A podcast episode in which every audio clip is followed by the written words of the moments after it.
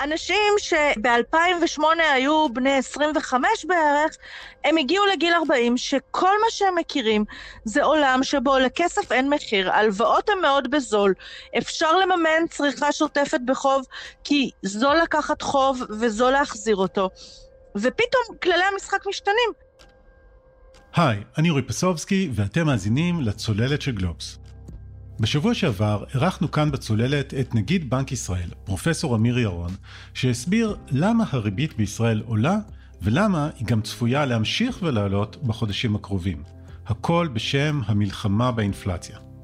כשהריבית עולה, כמובן, יותר יקר לקחת הלוואות, ולפחות בחלק מהמקרים, גם מי שלקח כבר הלוואות, כולל משכנתאות, צריך לשלם יותר. זה בדיוק הרעיון. ככה בנק ישראל מנסה לקרר את הכלכלה. עכשיו, כל זה זה ככה ברמת המקרו, מלמעלה. אבל בסופו של דבר מישהו צריך לשלם את ההלוואות והמשכנתאות האלה. אלה גם עסקים, אבל גם משקי הבית. אנשים, משפחות, שצריכים לסגור את החודש. וכשהמשכנתה מתייקרת זה מתחיל להיות יותר קשה וכבר אפשר לראות את זה בנתונים. ועל זה בדיוק רצינו לדבר היום, על המפגש בין נתוני המקרו למשקי הבית, שבשנים האחרונות לקחו עוד ועוד הלוואות. סך החובות של משקי הבית בישראל כבר חצה את ה-750 מיליארד שקל. אז מה קרה לחוב של משקי הבית בשנים האחרונות?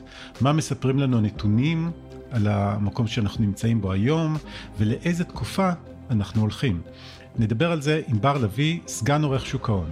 ואז נדבר עם אתי אפללו, כתבת ופרשנית גלובס, על ההתנהלות של משקי הבית, על הגמילה מעידן הכסף הזול שנמצאת בפתח, וגם על מי שכבר הכריז השבוע על הרצון לעזור לנוטלי המשכנתאות, הפוליטיקאים. והאם זה בכלל רעיון טוב?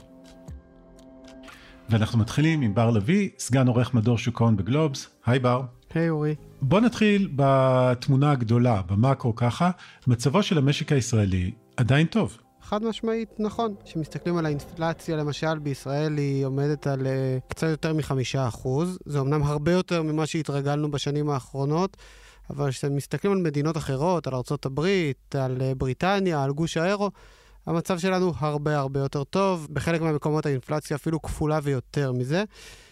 גם שוק העבודה עדיין יחסית במצב טוב, למרות איזושהי הרעה קטנה בתקופה האחרונה.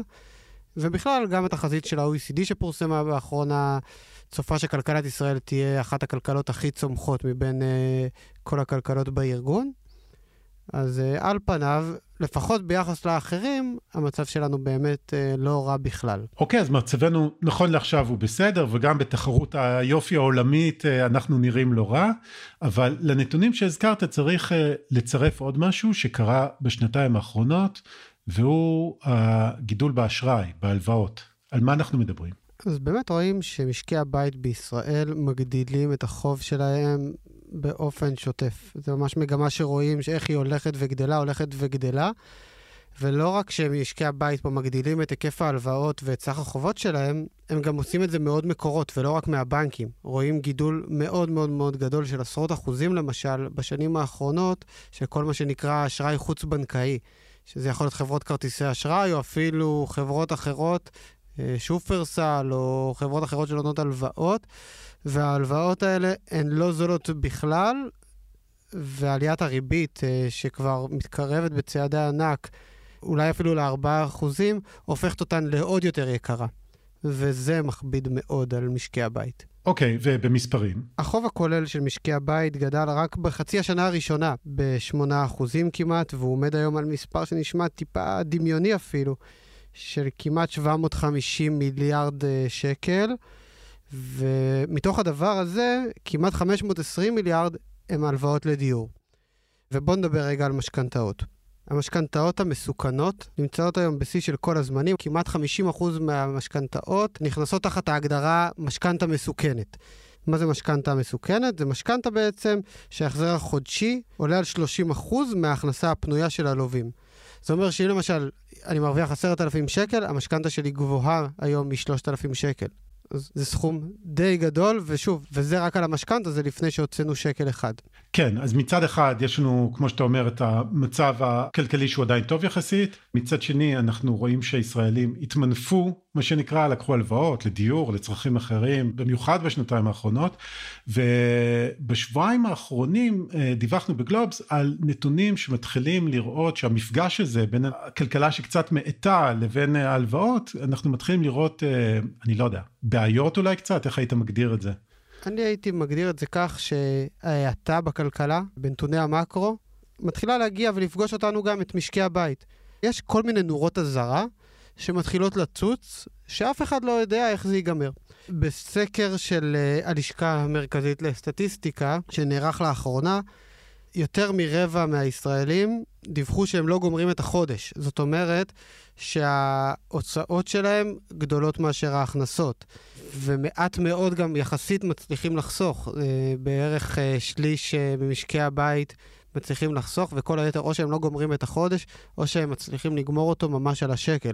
ככה הם בעצמם מדווחים. על פי סקר של הלשכה המרכזית לסטטיסטיקה. כשאנחנו מדברים על שליש ממשקי הבית שלא סוגרים את החודש, כיום, איך זה בהשוואה לשנים עברו? אז היום יותר מרבע מהישראלים לא גומרים את החודש, המספר המדויק הוא 28 אחוזים. וזה בעצם שיא שלא ראינו מאז תקופת הקורונה, או יותר נכון, מלפני תקופת הקורונה. אם אנחנו משווים את 2019 להיום, היום יותר ישראלים מתקשים לסגור את החודש.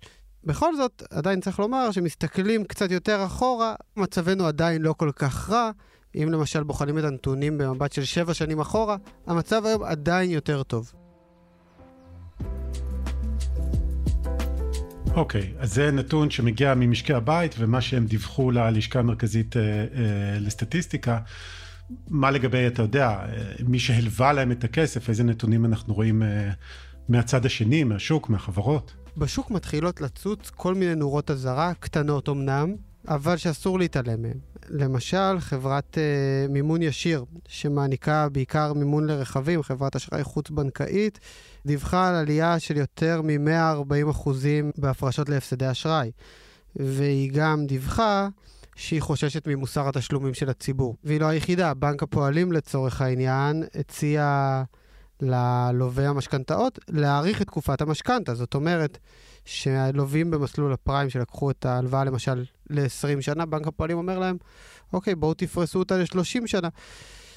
ויש מי שבשוק מעריך שהיוזמות האלה של הבנקים, בנק הפועלים או בנקים אחרים, עשויים לרמז באמת שגם במערכת הבנקאית כבר מתחילים אה, לזהות איזה שהם סיכונים ומעדיפים אה, להתמגן כבר מראש. כלומר, הם חוששים שהלווים שלהם אה, לא יצליחו לעמוד בתשלומים ואומרים בואו נקל עליכם כבר מראש ונפרוס את ההלוואה למשך אה, תקופה ארוכה יותר כשבשאיפה לאורך התקופה הזאת המצב ישתפר. בדיוק. לדברי בכיר בעולם הפיננסי שדיבר איתנו והעדיף uh, להישאר בעילום שם, אז באמת ההצעה לפריסה מחדש של uh, מסלול הפריים עשויה להעיד שהבנקים כן רואים איזושהי הרעה נוספת במצב משקי הבית. והם רוצים להקדים uh, תרופה למכה. לאחרונה גם כל הבנקים פרסמו דוחות, ובאמת הציגו דוחות uh, יחסית מצוינים, עם עלייה ברווחים, בעיקר בזכות הריבית שעלתה. נקודה אחת שעלתה מהם ועשויה גם היא להצביע על איזשהו סימן אזהרה, מזרחי טפחות, הבנק שמחלק הכי הרבה משכנתאות בישראל, הגדיל אה, משמעותית השנה את ההפרשות שלו להפסדי אשראי, מה שעשוי אולי לתת איזשהו רמז לגבי העתיד ולגבי החשש שלו ממוסר התשלומים, שיא שלא ראינו מאז תקופת הקורונה. אבל חשוב להזכיר שבדוחות של הבנקים שהיו יחסית באמת מאוד מאוד טובים ברבעון האחרון, הם גם דאגו להבהיר שהם כרגע לא צופים איזושהי סכנה או איזשהו גל uh, של קשיים בפירעון הלוואות. אין פה עדיין איזה תמרור אה, בוהק שאומר, המצב הולך להיות הרבה יותר גרוע. אתה יודע, הזכרת את הבנקים שפרסמו כולם דוחות, אה, אבל אם להתעכב על נקודה שהזכרת עוד קודם, אנשים היום אה, מקבלים אשראי מאוד מקורות מעבר לבנקים, מה שנקרא אשראי חוץ-בנקאי. נכון, והם גם משלמים עליו הרבה מאוד כסף, והם שילמו עליו תמיד הרבה, והשנה זה עוד הרבה יותר בגלל שהריבית עלתה. אנחנו רואים למשל את חברות כרטיסי האשראי, שחלקן אפילו גובות עמלה דו-ספרתית. ובחברות האשראי החוץ-בנקאי הריביות יכולות להתקרב ל-20 ואפילו 30 אחוז. כל עלייה של אחוז בריבית משפיעה מאוד על היקף החובות, וגם כמובן על יכולת הציבור בסופו של דבר גם לפרוע אותן. כן, אם כי צריך להגיד שאתה יודע, הגידול באשראי חוץ-בנקאי... אה, זה לא בהכרח אך ורק שהציבור, אה, אתה יודע, הגיע לתקרה שלו בבנק והלך לחפש אה, עוד מקורות מימון, אלא גם שבמידה מסוימת המדינה, הרגולטורים, הם אה, רצו שיהיה תחרות לבנקים. הייתה רפורמה בשוק האשראי ובעצם זה מהלך שקרה לא במקרה.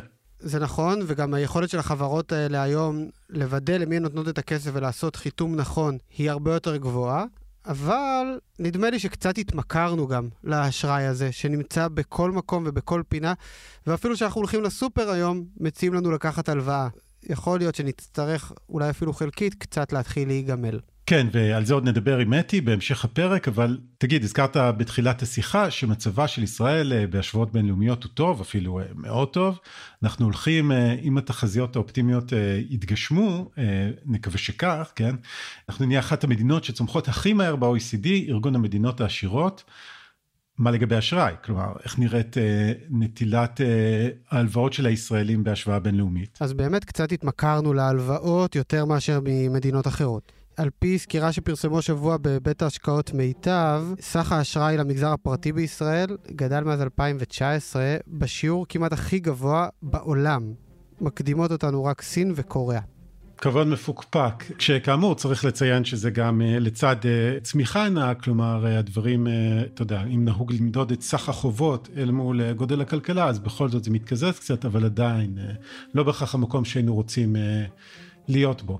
אבל אתה יודע, מה, אם אנחנו לוקחים את זה במבט קדימה, היה לנו את הגידול הזה בחובות, אנחנו יודעים שאתה בפתח, מה צפוי לנו? אתה יודע, עד כמה שאפשר לחזות. נשים איזשהו disclaimer גדול ונגיד שקשה מאוד להגיד מה צפוי לנו, ואנחנו רואים גם איך התחזיות של כל הגופים הכי גדולים בעולם מתעדכנים פעם אחר פעם אחרי פעם. אז אני פשוט אתן את התחזיות שלהם. בנק ישראל עצמו צופה שהכלכלה שלנו תצמח בשנה הבאה בשלושה אחוזים. פחות מחצי ממה שישראל צומחת השנה.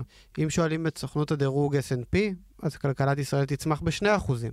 אה, וה-OECD הוא איפשהו באמצע, והוא צופה 2.8 אחוזים. הריבית הגבוהה כנראה תישאר איתנו, אין כמעט מי שאומר שלא, לפחות בעוד שנה היא תהיה איפשהו באזור ה-3.5 אחוזים, גם על פי תחזיות הבנקים, גם על בסיס uh, התחזית של בנק ישראל. ולגבי האינפלציה, זאת שאלה טובה, וכל הדברים האלה באמת ישפיעו גם על החובות של משקי הבית. כי ככל שיהיה פה יותר יקר וההלוואות יהיו יותר יקרות, למשקי הבית יהיה יותר קשה להתמודד גם עם המצב, ישראל מראש היא מדינה יקרה, וגם עם יכולת החזר החובות שהם כבר נטלו. הצפי הוא שאנשים פשוט, אין מה לעשות, יצטרכו להתרגל לקצץ. לקנות פחות, אולי לנסוע קצת פחות לחו"ל, לקחת פחות הלוואות, אבל חשוב לציין שאף גוף או אף כלכלן שדיברנו איתו לא צופה איזה פגיעה מאוד גדולה ביכולת החזר המשכנתאות. אוקיי, okay, ויש אה, מי שמנסה לחבר בין אה, משקי הבית שיאלצו קצת לשנות את ההרגלים שלהם, אה, לבין, אתה יודע, מה שיקרה פה במשק בכללותו, שהצמיחה אולי תאט בגלל זה. לגמרי. בבית ההשקעות מיטב למשל, חוזים שבשנה הקרובה, האשראי יהפוך ממנוע לבלם של הצמיחה. מי שצפויה בעיקר להיפגע מהדבר הזה היא הצריכה הפרטית. ביקשנו מאלכס ג'בז'ינסקי, הכלכלן הראשי של מיטב, להסביר למה הכוונה. מלבד ענף הטכנולוגיה שדחף חזק מאוד את הכלכלה הישראלית ביציאה מהמגיפה, היה עוד גורם שעזר מאוד לצמיחה, וזה היה גידול מהיר מאוד באשראי, בכל סוגי האשראי. קודם כל האשראי העסקי בעיקר לענף הבנייה וענף ייזום, זה כל מה שקשור לנדל"ן למגורים ולא למגורים, כמו משרדים. הגידול באשראי בתחומים האלה היה כמעט 30% בשנה, שזה בהחלט מאוד מאוד חריג. בתחום הצרכני, כמובן הגידול הכי מהיר היה במשכנתאות. לא רק סכומים עלו, אלא גם הסיכון של המשכנתאות עלה מאוד. אנשים לקחו משכנתאות גדולות יותר, לטווחי זמן ארוכים יותר, וגם אה, ההחזר על המשכנתה תפס חלק הולך וגדל מההכנסה של משקי הבית, כך שמשקי הבית מה שנקרא נמתחו כמה שאפשר. בתחום האשראי הצרכני מה שעלה מאוד חזק זה האשראי מחוץ למערכת הבנקאית, אה, חברות כרטיסי אשראי ועוד כל מיני חברות שעוסקות בזה. בדרך כלל האשראי הזה הוא מסוכן יותר כמובן. בדרך כלל ידוע שכשאשראי צומח מהר מאוד, אז uh, יש מתישהו, אפשר להגיד אין over, כן? זה עובר ולפעמים זה עובר אפילו עם כאבים חזקים. וזה קורה כשהריבית מתחילה לעלות והאבטלה מתחילה לעלות ויש בעיות בפעילות המשק. הכלכלה הישראלית, כמו כל הכלכלות בעולם, נכנסת עכשיו לתקופה כזאת של עליית ריבית, של האטה בפעילות, וזה עלול לגרום לאותן אה, בעיות שקשורות ללקיחת אשראי מאוד מאוד מהר בתחומים שונים, לפשיטות רגל אולי, או קשיים של האנשים, או לכך שמשקי הבית יצטרכו לצמצם צריכה כדי להחזיר יותר כסף להלוואות שהם לקחו. אגב, אה, בר, אתה יודע, כשאתה מדבר אה, עם עוד גורמים בשוק או עם כלכלנים, אני חושב שהתחזית של מיטב היא פסימית יחסית, אני לא יודע אם כולם מצטרפים להערכות האלה. לא כולם מצטרפים להערכות האלה, ממש לא. יש אפילו גורמים אחרים שצופים אה, שהצמיחה בישראל תהיה אפילו עוד יותר גבוהה ממה שצופה בנק ישראל או מה שצופה ה-OECD. Hmm. אה, מדברים אפילו על... אה, בבנק לאומי למשל מדברים על כמעט שלושה וחצי אחוזים. אבל אורי, אני חושב שאחרי השנה האחרונה צריך לקחת את החזיות בערבון מוגבל. אוקיי, okay, אז בסופו של דבר, אה, מה שאני מקבל פה איזושהי תמונה שמעט מבלבלת או מעט קצת בערפל, כי מצד אחד, כמו שהדגשת, המצב שלנו טוב יחסית כרגע, למרות שיש, אתה יודע, קצת עלייה באבטלה, שזה אף פעם לא דבר טוב, אבל uh, עדיין יחסית המצב בסדר, ומנגד אנחנו רואים את ההתייקרות של ההלוואות מתחילה להכביד, כמו שאתה מנסח את זה, אורות uh, סכנה קטנים כאלה. מה השורה התחתונה שלך? השורה התחתונה שלי, שאי הוודאות הולכת להישאר איתנו די הרבה זמן, וכנראה שגם הריבית הגבוהה, והיא אפילו כנראה עוד תעלה. אה, אולי אפילו עד ל-4%. ולכן, אני צופה שאנחנו נראה באמת איזושהי האטה, שתבוא לידי ביטוי בעיקר בצריכה הפרטית. שאנשים פחות יטוסו, אולי פחות קצת יקנו מכוניות, ייקחו קצת פחות הלוואות, אבל על בסיס כל האנשים שאני מדבר איתם בשוק, לא שמעתי אף אחד שמדבר על, uh, ש... על כך שהמשק הולך לקרוס, או את תסריט uh, כמו שקרה בבריטניה למשל, שהכלכלה נכנסת באמת לאיזשהו משבר עמוק. באמת יש כל מיני נורות אזהרה שקופצות מהשוק, וכנראה שנראה גם עוד כאלה, אבל עדיין, כשמסתכלים על נתוני המקרו, המצב שלנו טוב ביחס לעולם. בבנקים לא צופים איזשהו גל עכור אה, של קריסה. ואפילו בגזרת הפיטורים אנחנו רואים כל מיני חברות, בעיקר בהייטק, שמפטרות, אבל זה עדיין לא איזה גל פיטורים כמו שהתרגלנו אליו במשברים קודמים. ולכן אני באופן אישי מעריך שבסופו של דבר אה, המשק הישראלי הוא איתן והוא ישרוד גם את המשבר הזה במחיר אה, יחסית אה, סביר. בר לביא, תודה רבה. תודה רבה, אורי.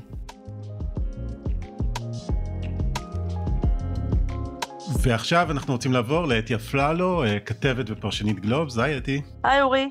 אז אתי, קודם כל רציתי לשמוע איך את רואה את כל הנתונים האלה, את מה שקרה כאן בשנה האחרונה, ובעצם אולי אפילו אחורה יותר עם החובות שלקחו על עצמם משקי הבית? בוא נתחיל את התשובה דווקא מ-2021.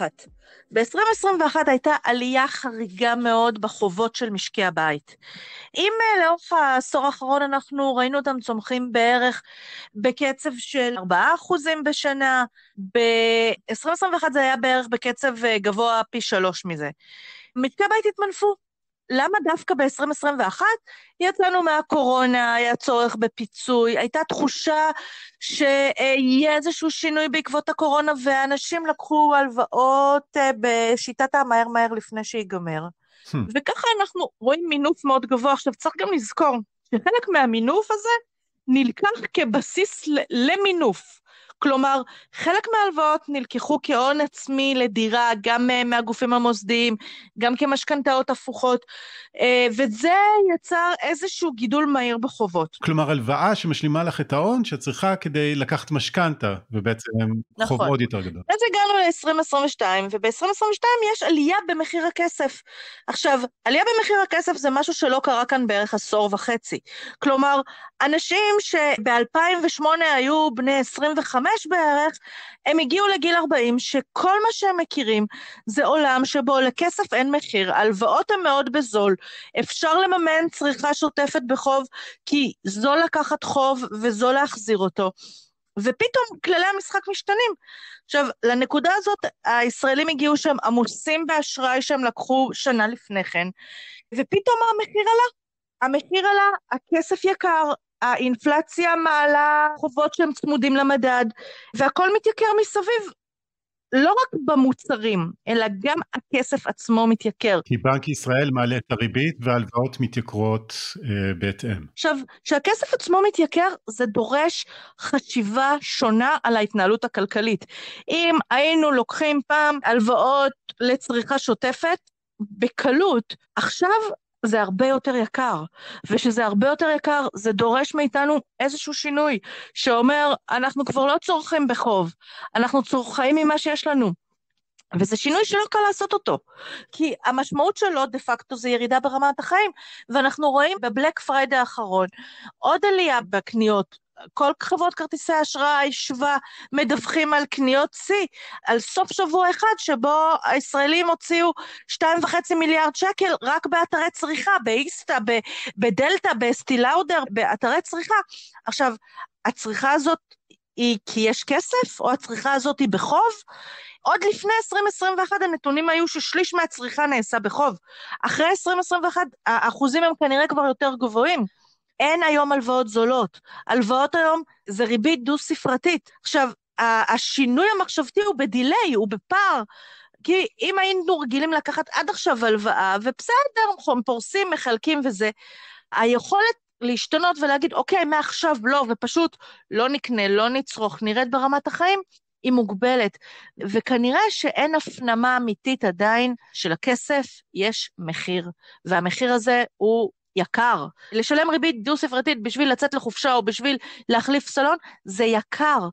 והציבור כנראה יבין את זה, שהוא יראה את זה מתגלגל ויורד מהחשבון השוטף עוד חודש ועוד חודש ועוד חודש, ופתאום יהיו לו עוד כל מיני עלויות שהוא לא, לא היו לו עד עכשיו, עלויות ריבית, עלויות להחזרי הלוואות יותר גבוהות, ואז ירד האסימון.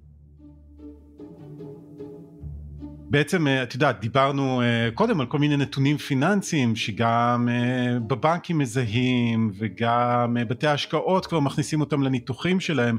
מי שמסתכל על הסטטיסטיקות, מי שמסתכל על הנתונים המצרפיים, יכול לראות את זה, אבל מה שאת אומרת הוא שמשקי הבית עצמם עדיין לא בהכרח מזהים את סימני האזהרה האלה. נכון, הם לא מזהים, וגם יש לחברות האשראי תרומה לזה שהם לא יזהו. Hmm. כי חברות האשראי מבינות שכללי המשחק השתנו. כי הן מבינות שאם הם יגידו, אוקיי, בוא תיקח עכשיו הלוואה נחמדה לשנתיים בריבית דו-ספרתית, אנשים אולי כאילו יעצרו. אז משנים את הטרמינולוגיה, פתאום לא מדברים על uh, הריבית, מדברים על, בוא, זה יעלה לך רק 200 שקל בחודש להחליף את הסלון, שבעצם כאילו 200 שקל האלה מייצגים ריבית מאוד מאוד גבוהה. בואו ניקח אשראי מחוץ למסגרת בשביל שהתשלומים אה, לא יגבילו את המסגרת. זה כל אה, האשראי buy now pay later, אה, הוא בנוי על זה שהוא יושב מחוץ למסגרות בשביל לא להעמיס עליהם. ואנחנו רואים את הניסיונות של החברות לטשטש באמת את העלייה במחיר הכסף ולהמשיך את uh, צריכת האשראי השוטפת, שהיא הפכה ממש לחלק מאיתנו בעשור וחצי האחרונים, כל פעם שלא יכולנו להרשות לעצמנו משהו, אז הנה אשראי, הנה תשלומים, הנה ריביות זולות, לפנק, לפנק, כי כשאין מחיר לכסף, קל הרבה יותר לצרוך באשראי. כן, אבל מתישהו ההפנמה שיש לו מחיר, שיש ריבית גבוהה יותר, ההפנמה הזאת תגיע.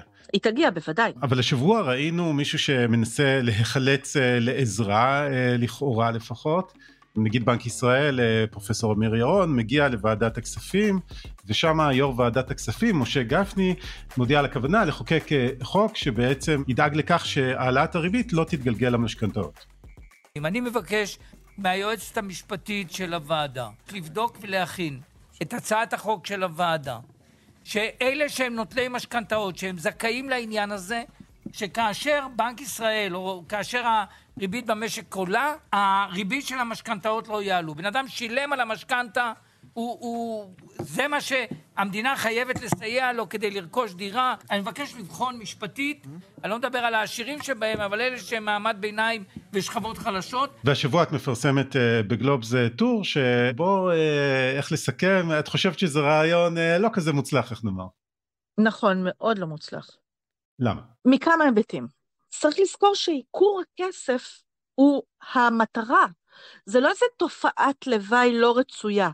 הוא המטרה. הנגיד מייקר את הכסף בכוונה, בשביל שנשלם יותר ריבית בשביל שנקטין את האשראי, בשביל שנעדיף לחסוך על לצרוך, בטח על לצרוך בחוב. העיקור של הכסף נועד להילחם באינפלציה. האינפלציה היא כוח הרסני הרבה יותר מעליית ההחזר החודשי במסלול צמוד הפריים. זה נכון, העלייה בהחזר החודשי במסלול צמוד הפריים היא כואבת. היא הדבר הראשון שכואב, אבל העלייה באינפלציה היא הרסנית. יותר. עלייה באינפלציה יכולה לגרור פה את המשק למקומות שראינו בשנות ה-80, ולא בטוח שרוכשי הדירות בעשור האחרון בכלל זוכרים או מכירים את זה. ובסופו של דבר, אינפלציה מקררים על ידי העלאות ריבית, על ידי צינון המשק, על ידי אפילו אה, אה, איזושהי כניסה אה, למיתון בשביל להפחית צריכה, כי הצריכה העודפת הזאת, הנזילות העודפת, הכסף שמסתובב פה בשוק, הם מתמרצים את עליית המחירים. ברגע שאתה אומר, אוקיי, בסדר גמור, תעלה את הריבית, אבל הכסף לא יתייקר, אתה בעצם מאיין את היכולת של הנגיד להשתמש בכלי הזה בשביל לצנן את המשק. עכשיו, מעבר לזה, גם היום, אם אני לוקחת משכנתה ואני לא רוצה להיות חשופה לעליות ריבית או להשפעות האינפלציה, אני יכולה לעשות את זה. אני יכולה לקחת אותה במה שנקרא מסלול ריבית קבועה לא צמודה. גלגלתי לבנק את כל הסיכונים, וזהו, ונגמר הסיפור, הריבית שלו תשתנה, לא משנה מה. אבל אני אשלם על זה בהתאם. בשביל היכולת לגלגל את הסיכונים ממני, הבנק יתמחר לי אותם בנקודת לקיחת המשכנתה. מה בעצם גפני אומר?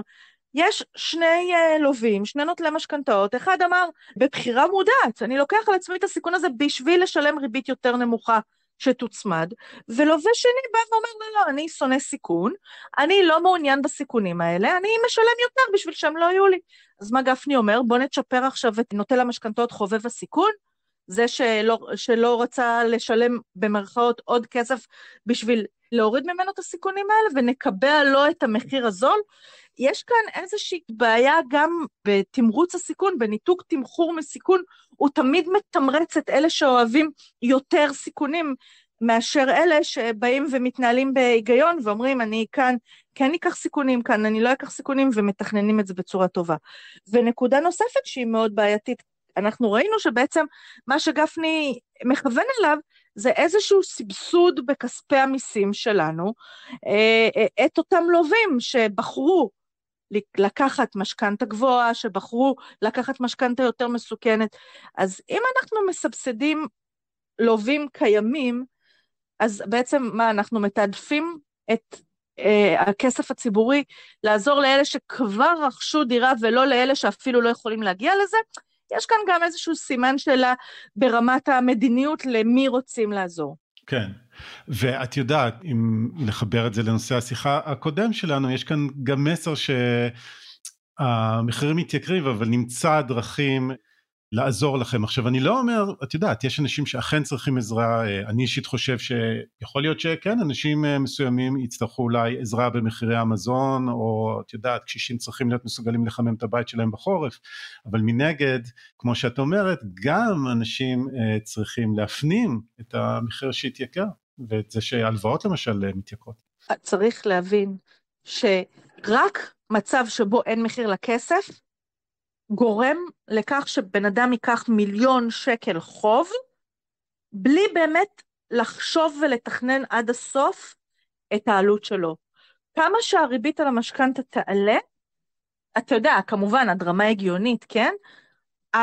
אנחנו נראה תופעה של קיטון במשכנתאות, של הבנה שאולי אה, דירה חדשה מקבלן חמישה חדרים זה לא המצב הרצוי לדירה ראשונה, ושל איזושהי התאמה יותר הגיונית בין ההכנסה לרמת החיים שאתה יכול לאפשר לעצמך. טוב, וכמו שאת אומרת, כנראה שאנחנו נראה גם את ההתנהגות, גם את השיח הולכים ומשתנים, בוודאי אם המצב הזה ימשיך ויתמשך. נכון, אין מה לעשות. חיים בתחת ריבית בנק ישראל 0.1 וחיים תחת ריבית בנק ישראל 4, זה לא אותם חיים. אתי אפללו, תודה רבה. בכיף. עד כאן עוד פרק של הצוללת. אתם יכולים למצוא אותנו באתר גלובס, בספוטיפיי או בכל אפליקציית פודקאסטים, ונשמח אם תדרגו אותנו שם גבוה.